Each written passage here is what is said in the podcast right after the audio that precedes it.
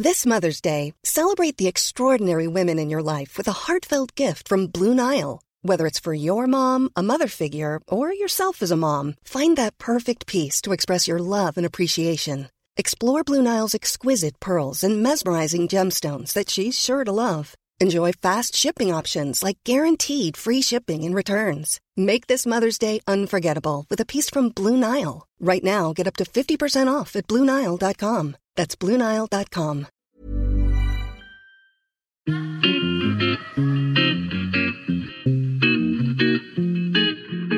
Salut les gars, je suis Anne-Laure Baratin et vous écoutez le podcast Genre de fille. Chaque semaine, je reçois une fille unique en son genre pour parler sans tabou de mission de vie, de galère, de déclic ou non, de féminin, de maternité ou pas, tout ça, tout ça. Par leur parcours, leur engagement et leur choix de vie, elles m'ont bluffé et j'ai à cœur de vous les faire découvrir. Je sais qu'elles vous inspireront. J'espère maintenant que leur parole vous permettra d'avancer, de choisir, de décider. Et maintenant, place à l'épisode du jour. Bonne écoute Aujourd'hui, au micro de Genre de Fille, je reçois Iliana Weisman. Ilana est sociologue, autrice et militante féministe et antiraciste. Salut Ilana. Salut. Je ne sais pas si j'ai bien prononcé ton nom de famille. Oh, Weisman. Weisman. ok. Non, mais c'est pas le mien, c'est celui de mon mari, donc on peut l'écorcher. Allez. D'accord. Je suis très contente de te recevoir au micro de Genre de Fille. Alors, tu es déjà la co-créatrice co pardon, du hashtag euh, Mon Postpartum, qui euh, a été assez précurseur puisque tu as dénoncé les tabous euh, entourant cette période. Un peu dans la lancée du hashtag, tu as publié l'ouvrage Ceci est notre postpartum, qui analyse toutes les injonctions patriarcales associées à cette, période de la vie. moi, c'est comme ça en fait que je t'ai connue, puisque toutes les personnes que j'interrogeais justement me citaient souvent ton livre et le fait que tu été très impliqué dans le fait de prendre la parole et d'écouter les récits des femmes sur cette période qui est quand même assez unique et douloureuse, je précise. En octobre 2022, tu as publié l'ouvrage Des Blancs comme les autres, les Juifs, angle mort de l'antiracisme, dans lequel en fait tu poses la question l'antisémitisme, c'est un racisme, mais pourquoi n'est-il pas considéré comme tel au sein des luttes antiracistes? Dans ce livre, tu appelles aussi à la convergence des luttes antiracistes et tu rappelles avec Franz Fanon, c'est aussi une citation qui est reprise sur la quatrième couverture de ton livre, quand vous entendez dire du mal des juifs, dressez l'oreille, on parle de vous. Donc, dans cet échange, dans cette interview, moi aussi, c'est une question qui m'intéresse, c'est pourquoi la lutte contre l'antisémitisme ne bénéficie pas du regain de la lutte antiraciste, dont on entend de plus en plus parler, et tout le monde se mobilise là-dessus. Alors pourquoi l'antisémitisme, c'est en marge de ces luttes? Et aussi, tu poses cette question, pourquoi les juifs sont-ils si souvent perçus comme, entre guillemets, blancs, c'est-à-dire comme euh, les dominants? Oui, il y a cette phrase que tu dis aussi, moi qui m'a beaucoup marqué, tu dis, comme juif, je suis épuisé, je me débat avec l'antisémitisme classique, structurel, provenant principalement de l'extrême droite mais également avec les biais plus insidieux et le déni des différentes gauches. Bon, ça, on, y reviendra après. Bon, c'était une intro euh, super longue, mais... Euh, très, vaste, très vaste sujet. Ça m'a pris le temps d'un essai pour répondre un peu à tout ça, essayer de, tracer des horizons aussi, euh, parce que je reste une personne un petit peu optimiste. et ouais, quand, quand, on est activiste, il vaut mieux avoir un petit peu de, des lueurs d'espoir pour la suite, même si c'est compliqué dans ce domaine-là. Euh, j'avoue, je dis, souvent que euh, sur la lutte féministe, j'ai vraiment l'impression qu'on avance, même s'il y a des pas en arrière, même s'il y a des backlash. J'ai l'impression qu'on est sur la bonne pente et que ça avance. Peut-être qu'on verra pas, on verra sûrement pas la fin du patriarcat de notre vivant, mais, euh, je suis pleine d'espoir. Alors que sur la lutte antiraciste au global et la lutte contre l'antisémitisme, c'est vrai que je suis plus, frileuse, j'ai plus d'appréhension. Mais il n'empêche que je dis, toujours, quoi qu'il arrive, ça, vaut le coup de lutter je peux pas rester indifférente et, juste euh, passer ma vie comme si euh, je vivais pas d'oppression et comme si euh, tout était ok. Donc, je continuerai à me battre, mais c'est vrai que c'est une question qui est, qui est compliquée, qui est douloureuse. Comment t'es passé de l'écriture de mon postpartum Comment t'es passé de l'écriture d'un livre sur le postpartum à celui sur l'antisémitisme? Alors, que ce soit pour le laisser sur le postpartum ou l'essai sur la question de l'antisémitisme, on est venu vers moi. J'ai, comme beaucoup de femmes, j'ai un peu un syndrome de l'imposteur. Je suis pas je, ne suis pas du genre à, par exemple, écrire un manuscrit de mon côté et à aller taper aux portes des maisons d'édition et dire regardez, regardez ce que j'ai écrit, c'est super. J'ai pas ce feu-là et, j'ai eu la chance d'une certaine manière. Et puis aussi, il y, a du travail, bien sûr. Euh, via d'abord euh, le contenu que je crée sur les réseaux sociaux, on est venu vers moi euh, les deux fois. Donc les deux, mes deux éditrices de deux maisons d'édition différentes sont venues vers moi en me proposant ces travaux. Alors en me disant voilà, tu veux traiter de ça, comment tu veux le traiter, en me laissant aussi de la liberté évidemment. Mais c'est vrai que j'ai eu la chance d'avoir des propositions. Et c'est, on va dire, je suis passée de l'un à l'autre ça peut paraître déconnecté d'une certaine manière, parce que c'est des sujets qui sont très différents, mais il y a plein de points de connexion. Bon, d'abord, mon identité, c'est vraiment mes deux, on va dire, c'est vraiment les deux pans de ma vie où, j'ai le plus envie de, parler, parce que c'est des, endroits d'oppression, de discrimination, que ce soit le sexisme ou ben, l'antisémitisme. Et, je, dis toujours que dans mon parcours personnel, par la maternité d'abord sur la question du féminisme, finalement, c'est en prenant compte de ma condition de femme et ma condition de mère et euh, de toutes euh, les oppressions que ça comportait que euh, ma condition de juive, de femme juive, est, devenue de plus en plus prégnante, est devenue de plus en plus visible et, consciente dans ma vie. C'est vraiment avec l'écriture du livre et du premier livre d'abord et ensuite du second, mais même en amont, que j'ai de plus en plus ressenti vraiment tout ce que, enfin, j'ai même des, événements de ma vie de quand j'avais 9 euh, ans, 20 ans, 25 ans qui sont remontés à la surface et vraiment l'oppression en tant que femme finalement a, donné une espèce d'éclairage à l'oppression en tant que, juive. Donc c'est vraiment très connecté dans mon parcours personnel. Donc ça faisait, ça faisait sens d'enchaîner les deux. Et j'ai écouté une de tes interviews qui est hyper intéressante sur Radio J, où tu racontes en fait que tu as découvert que tu étais juive, c'était l'extérieur en fait qui t'a qui défini comme juive. Tu racontes cette anecdote où à l'âge, euh, il me semble, c'était 9 ans, une petite fille dans la mmh cour de récré dit euh, faut pas échanger tes cartes avec Ilana. Euh, euh je sais plus si elle dit c'est une salle juive ou si elle dit. C'est ça. Ouais. C'est une salle juive, ouais. Ouais, c'est cette, cette petite phrase qui est une déflagration en fait, puisque bon, j'ai 9 ans, je suis vraiment tout à fait naïve et, et je suis dans la vie comme voilà, je, pour moi la vie c'est le, le jeu, c'est le rire, c'est voilà, des choses très très légères. Et, euh, et, le jour où, euh, bah, dans la cour de récréation, cette petite fille euh, dit à mon autre camarade de classe, donc on échangeait des, des vignettes Panini, c'était l'époque des albums, on, on, collectionnait les vignettes, donc c'était un album de La Belle et la Bête, je me rappelle très très bien. Et puis elle dit à ma camarade, n'échange pas tes vignettes, tes cartes avec Ilana, c'est une salle juive. Et en mmh. fait, le moment où elle me dit ça, d'abord je comprends pas ce qu'elle me dit. C'est d'abord une incompréhension. Je, je sens qu'elle m'insulte, elle me met en dehors, elle me rejette pour quelque chose mais je ne sais pas ce qu'elle me dit. Même je me rappelle avoir demandé à mon père ensuite, mais papa, c'est quoi une juive? Est-ce que toi aussi, enfin, toi aussi tu l'es? Enfin, mon frère aussi. Je comprenais pas. Alors que ce que j'explique, c'est que j'ai une vie en tout cas très juive. Je, grandis dans une famille traditionnelle. Je vais à la synagogue. Euh, le Shabbat, on fait le repas de Shabbat à la maison, on allume les bougies, on fait les fêtes juives. J'ai vraiment une vie très très juive. Je suis pas. Il y a des familles qui sont plus laïques ou plus assimilées. Moi, en l'occurrence, j'ai une vie très juive et euh, mais pourtant je ne sais pas que je suis juive. Euh, c'est-à-dire que pour moi, c'est juste euh, ma norme, c'est ma vie, c'est mon quotidien, mais ça ne veut rien dire. Ce n'est pas quelque chose qui est dépréciatif ou, euh, valorisant. C'est juste, juste ma vie, en fait, mon quotidien. Et le jour où cette petite fille me dit sale juive, donc elle elle m'insulte, elle me met en dehors finalement de, la norme, de, la norme dominante qui serait ben, ce qui est, ce qui on va dire pour le faire très très vite, ce qui est blanc ou chrétien. et ben, je comprends que je suis juive. Et, c'est un peu ce que j'explique, c'est que c'est le phénomène d'aliénation et là, je le rapproche aussi du féminisme parce que c'est quand on te définit avant que toi-même tu ne saches qui tu es, mais d'une manière euh, insultante et dépréciative. Donc c'est un peu comme euh, une jeune fille ou une préadolescente qu'on va sexualiser avant même qu'elle ait une sexualité ou qu'elle ne pense à la sexualité. C'est vraiment le regard extérieur ou le qui, qui va être euh, ou sexualisant ou bah, du coup avec une vision dépréciative de ton identité qui va te faire réaliser que tu as cette identité-là. Et c'est très très dur en fait à vivre parce que avant même de, savoir qui tu es. On va te dire qui tu es, mais de façon négative et haineuse. Et ça, je l'ai pris vraiment comme une baffe. Et je me rappelle que j'ai eu une réaction euh, sur le coup. Je lui, mets, je lui mets un coup de poing dans la figure. Euh, et, et, je suis convoquée chez la directrice. Et puis mon père, à la sortie du bureau de la directrice, me dit bah, bah ma fille, je suis fière de toi. je dis tout le temps, euh, je n'ai pas été élevée dans des valeurs de violence ou quoi que ce soit, pas du tout. Mais sur, sur ce coup-là, mon père, me, en fait, il me disait bah, tu t'es pas laissé définir forcément. tu, tu, tu t'es rebellé, il y a une réaction, il y a quelque chose un peu de l'ordre de euh, c'est pas toi qui va dire qui je suis, même si euh, il faut l'avouer, malheureusement, dans toutes les formes de racisme, la haine extérieure fait partie de la construction identitaire. La haine extérieure va venir ou renforcer ou bien donner honte à la personne de son identité. Donc il y a vraiment une, quelque chose qui va être très structurant chez les personnes racisées euh, de par effectivement ces racismes et ces haines extérieures.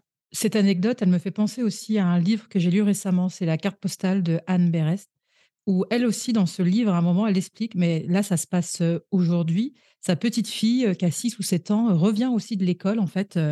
elle jouait au foot et un de ses copains lui dit Non, mais je joue pas avec toi, toi, tu es juive. Mmh. Donc la, petite fille, elle raconte à sa maman. La petite fille raconte ça. en plus, la petite fille dit au, garçon Non, mais en fait, moi, je sais jouer au foot, on s'en fiche. Et le garçon dit Ah, ok. Donc la maman, l'autrice du livre, va en parler au directeur. Et en fait, elle raconte, on y viendra un peu après, qu'elle dit au début au directeur Je veux pas en faire tout un plat. Je, Voilà mais qu'elle a l'impression que ce qu'elle dit, ça arrange le directeur de l'école et qu'en fait, le directeur dit Bon, bah, puisque c'est comme ça, c'est réglé et qu'elle se retrouve un peu à ce que tu disais, euh, enfin, ce que tu expliques un peu plus loin après, euh, ce côté, euh, pour encore certaines personnes, il ne faut pas faire de vagues, c'est pas grave. Enfin, je, le dis mal, mais en tout cas, ça m'a fait penser à ça. Oui, non, non, s'il y a vraiment de ça, bon, on va pas, on va pas trop mettre la lumière sur nous, ça va, on va dire que on va, on va laisser passer, etc. Parce qu'il y a effectivement euh, la violence de, l'acte ou de la parole. Et puis après, il y a, la suite, en fait, le traitement, comment ça se passe. Et on préfère dire, bon, on préfère s'effacer, dire, bon, ça va. Puis c'est vrai qu'il y a très souvent un petit peu cette accusation euh, qu'on retrouve. On va dire, bon, les personnes juives, elles se victimisent, elles en font un peu trop, ça y est, enfin, ça va, faut arrêter avec l'antisémitisme. Ça s'est terminé, en gros, avec euh, la Seconde Guerre mondiale, ce qui est tout à fait faux. Enfin, l'antisémitisme est toujours très opérant. Mais c'est vrai qu'il y a parfois, en fait, de la part des victimes, de racisme, que ce soit l'antisémitisme ou une autre forme de racisme, cette idée un peu de euh, d'être de bons citoyens et puis de pas trop en faire et puis dire bon on va, on va s'intégrer on va pas on va pas trop parler de ce qu'on vit et malheureusement ça va participer à l'invisibilisation de ces racismes là euh, et en l'occurrence, pour les Juifs, on représente quoi? Moins d'un pour cent de la population en France. Et pourtant, on regroupe euh, à nous seuls un tiers des agressions et des propos, des actes racistes en France. Mais c'est vrai qu'il y a cette tendance un petit peu à ne pas vouloir faire de vagues très, très présente et qui va en fait aussi avoir pour conséquence que beaucoup de gens pensent que bah, l'antisémitisme, ça n'existe pas vraiment ou plus vraiment. Ce serait un truc un peu résiduel. Donc, moi, je pense que c'est important de prendre la parole, c'est important de dire ce qu'on vit. Et c'est pour ça que dans ce livre, d'ailleurs, je parle à la première personne et je raconte mon vécu euh, bah, de mes 9 ans jusqu'à mes 27 euh, ans euh, en France, où je, j'égrène un petit peu le fil des, différents événements antisémites que j'ai vécus. Et j'explique que c'est en effet un racisme systémique et que c'est quelque chose qui s'égrène tout, au long de, tout au long de la vie et, qui est extrêmement grave, en fait, et qui est à. Complètement. Euh, je trouve ça génial que tu prennes la parole là-dessus. Euh. Dans le livre, tu décryptes euh, aussi un racisme particulier qui est fondé, entre autres, sur la croyance obstinée que les juifs sont privilégiés.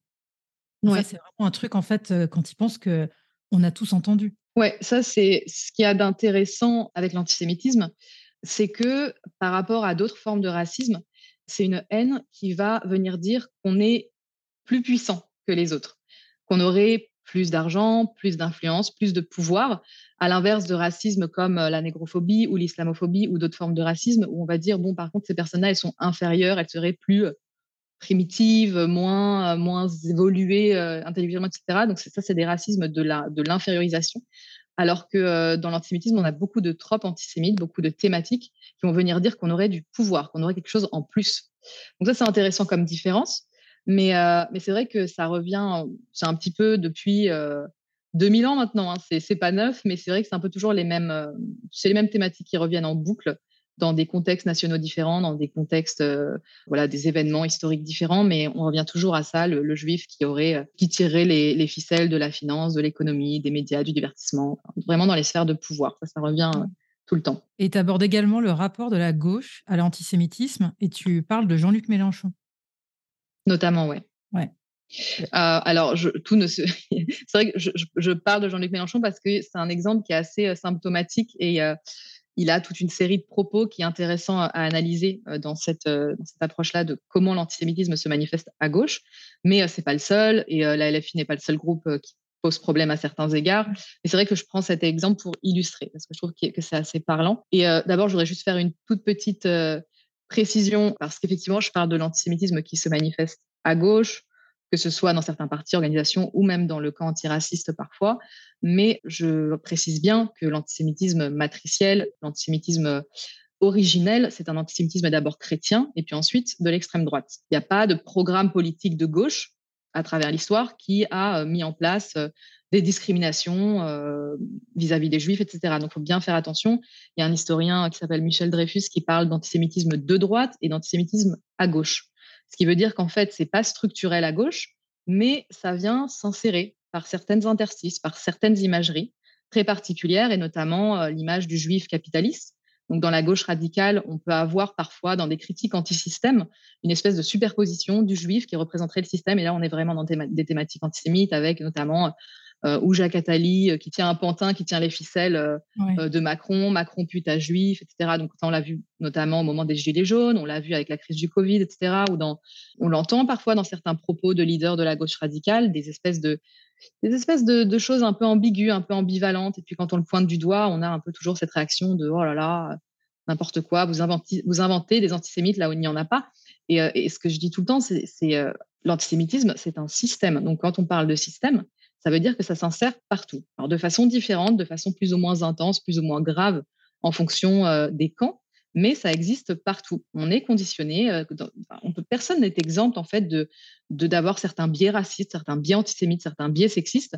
Et quand on part du principe que, alors attention, moi je suis de gauche, je suis progressiste, donc je ne peux pas être traversé par ça, on a un vrai problème parce que euh, c'est quelque chose en fait, si chacun ne lave pas devant sa porte, le système en fait, il est alimenté aussi par ces biais-là c'est important de, vraiment le prendre comme un tout.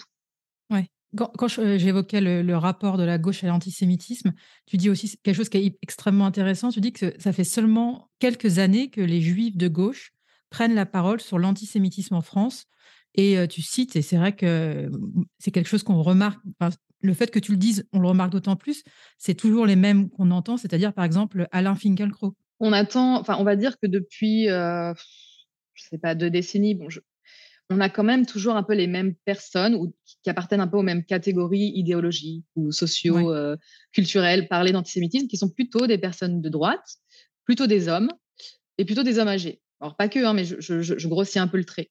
Euh, mais euh, c'est vrai que ça fait, c'est vrai qu'on a trop peu de voix féminines de gauche, par exemple, qui euh, parle de ces questions. Et, euh, et, depuis quelques années, alors il y a eu notamment l'ouvrage que je recommande de Chloé Corman qui s'appelle Tu ressembles à une juive, qui est euh, moi qui m'a donné envie d'écrire mon essai. Hein. C'est vraiment la, la, première, ça m'a insufflé comme ça ce ah ouais, là c'est la première fois que je lis une personne, une femme, une trentaine d'années, qui est à gauche et qui parle de ces questions sans, par exemple, tomber dans de l'islamophobie ou tomber dans d'autres formes de racisme pour, pour lutter contre l'antisémitisme, ce qu'on peut voir apparaître malheureusement assez fréquemment.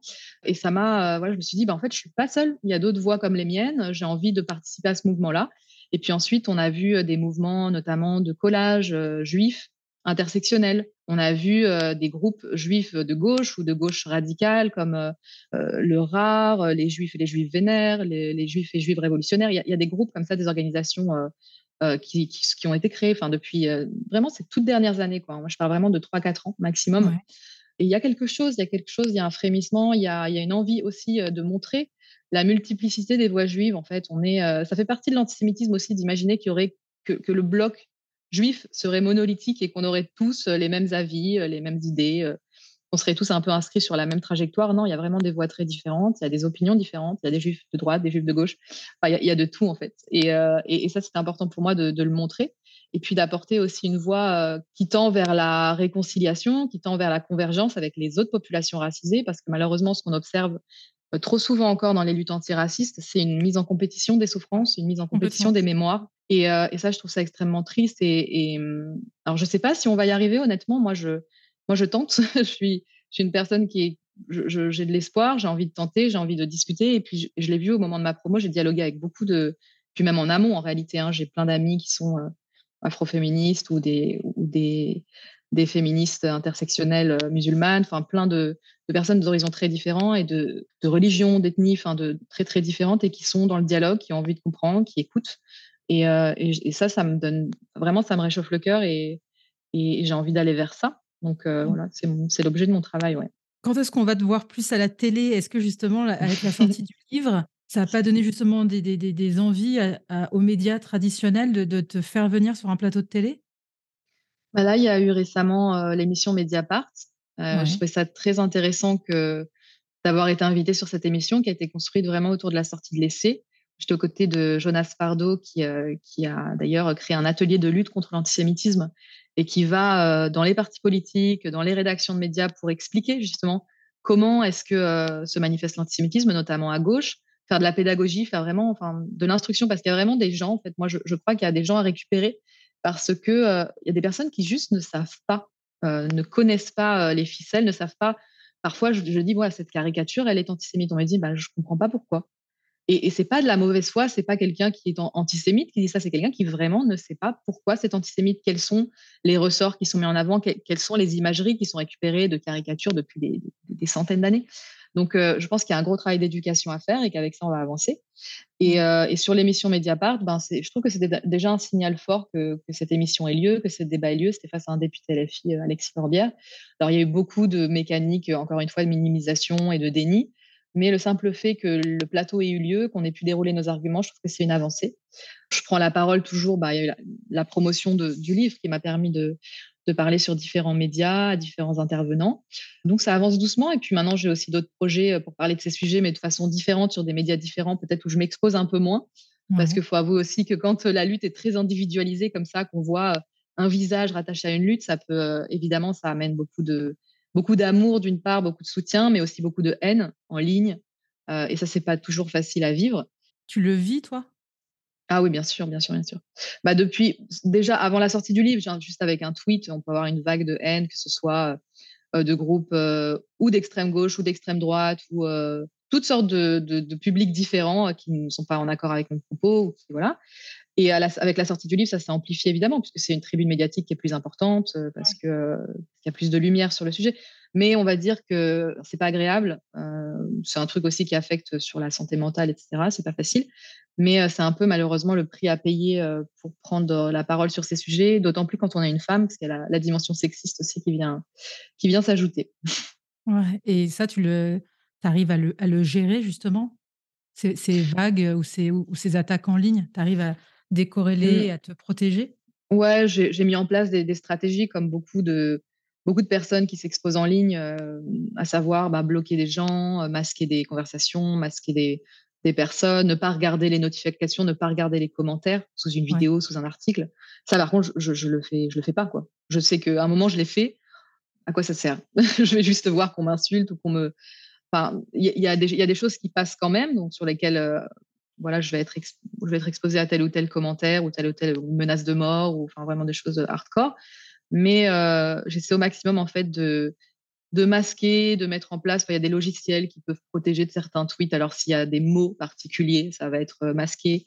Donc plein de petites choses comme ça euh, techniques que je mets en place.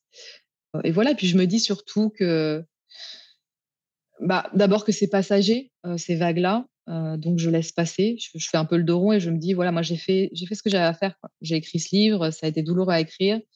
J'ai mis ce sujet sur, euh, j'ai essayé d'avancer au maximum ce sujet, de le mettre sur la place publique. Ensuite la réception, ce qui ce qui, y a derrière, ça m'appartient plus vraiment. Donc euh, j'essaie vraiment de de décorréler aussi ou ma personne de pas prendre ça pour quelque chose de l'ordre de pas de l'ordre personnel, c'est pas pas des questions d'ego etc. Je me dis qu'on m'attaque moi parce qu'on attaque ce que je raconte en fait je vais continuer à parler de ces sujets de façon différente. Il faut prendre des temps de pause aussi, de toute façon, parce qu'on ne va pas tomber en burn-out non plus. Mais euh, puis varier les sujets, j'ai la chance aussi de travailler sur des sujets différents, féministes, de maternité et tout. Donc, euh, le fait aussi d'un peu d'alterner les sujets, ça permet un peu d'avoir des soupapes, euh, on respire un peu. Tout à l'heure, donc je te posais la question sur la gauche et tu répondais d'ailleurs très justement que à l'origine c'était quand même l'extrême droite.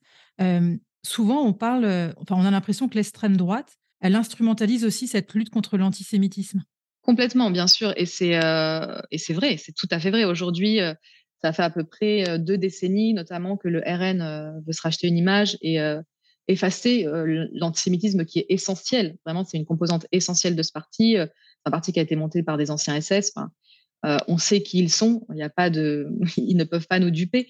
Mais depuis un certain temps, on va dire que la nouvelle vitrine du RN, c'est l'islamophobie, c'est la haine des, musulmans. Et on va dire que justement, ce que, je dénonce aussi, c'est la responsabilité de la gauche dans cette récupération, parce que je pense que si la gauche s'était emparée euh, du sujet de la lutte contre l'antisémitisme et l'avait vraiment euh, pris comme une problématique très structurante euh, et, avait pris la parole de façon très claire et dénoncé de façon très claire, notamment les meurtres antisémites ou les actes antisémites, eh bien le RN ou l'extrême droite ou les droites d'ailleurs au global n'auraient pas pu s'insérer euh, dans ce vide en fait qui a été laissé et, euh, qui est aujourd'hui de façon extrêmement hypocrite et, moi c'est quelque chose qui me terrorise véritablement et c'est de se placer comme les défenseurs des juifs. Aujourd'hui vraiment on a on a eu notamment tout récemment le RN qui a brigué la tête d'une commission à l'Assemblée nationale un groupe d'études à l'Assemblée nationale sur la question de la lutte contre l'antisémitisme, déjà rien que le fait d'oser briguer cette commission, ça veut dire quelque chose. Vraiment, c'était mais hallucinant. On a aux dernières euh, présidentielles Marine Le Pen qui est allée sur des chaînes communautaires juives pour dire euh, nous sommes les remparts face à, à l'antisémitisme qui, selon elle, n'est plus que musulman, enfin, en gros, ce qu'elle dit, l'antisémitisme islamiste. Et, voilà, donc on a vraiment cette, cette, récupération absolument hypocrite et terrible qui est mise en place.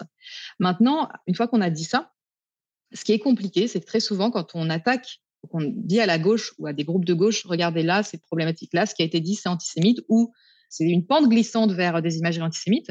Ce qu'on va dire, c'est arrêter d'inventer des, antisémites là où il n'y en a pas et, et ne parler que d'instrumentalisation en fait. Ils vont juste dire, alors, l'extrême droite instrumentalise cette lutte, ou alors, quand on parle d'antisémitisme, ça veut dire qu'on veut saper le programme de la gauche radicale.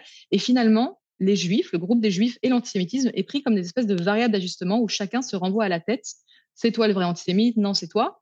Et au final, personne ne vraiment ne prend cette question euh, comme une problématique en soi et personne ne traite de la problématique parce qu'on parle que d'instrumentalisation. Alors même si ça existe, c'est pas la question en fait, pas le sujet central. Nous, on veut parler d'antisémitisme et comment on lutte contre. Toi, tu vis en Israël, euh, Ilana. Comment on, voit la France de l'Israël? Ah, Moi, j'ai grandi en France. J'ai vécu en France jusqu'à mes 27 ans.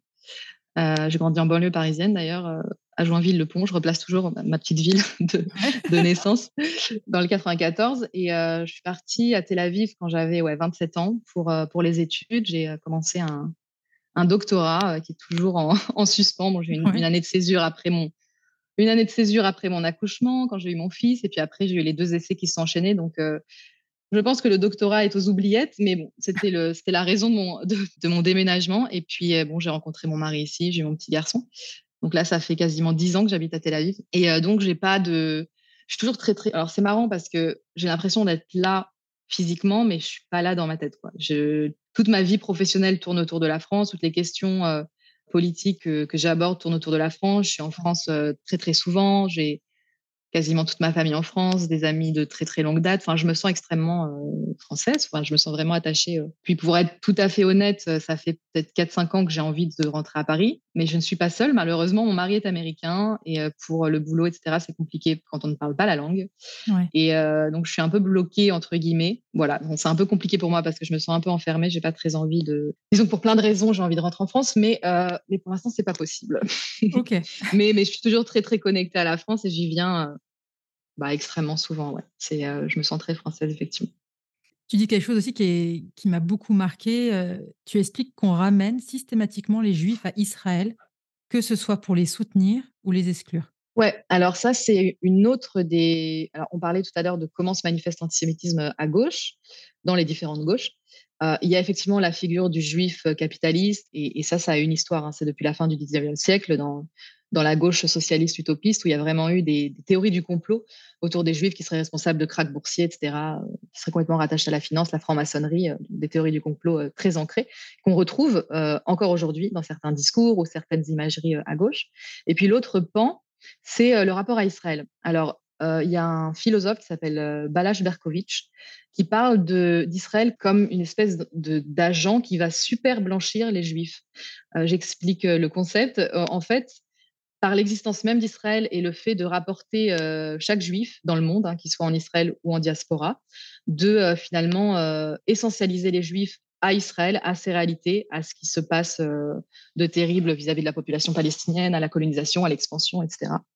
de finalement rendre responsables tous les juifs des politiques de ce pays et des réalités de ce pays. On va les blanchir, donc on va leur retirer leur statut de personnes opprimées, par les âges. Euh, voilà, ça fait 2000 ans d'oppression, de massacre, d'expoliation, d'expulsion. on va leur retirer ce statut de groupe opprimé, de groupe racisé.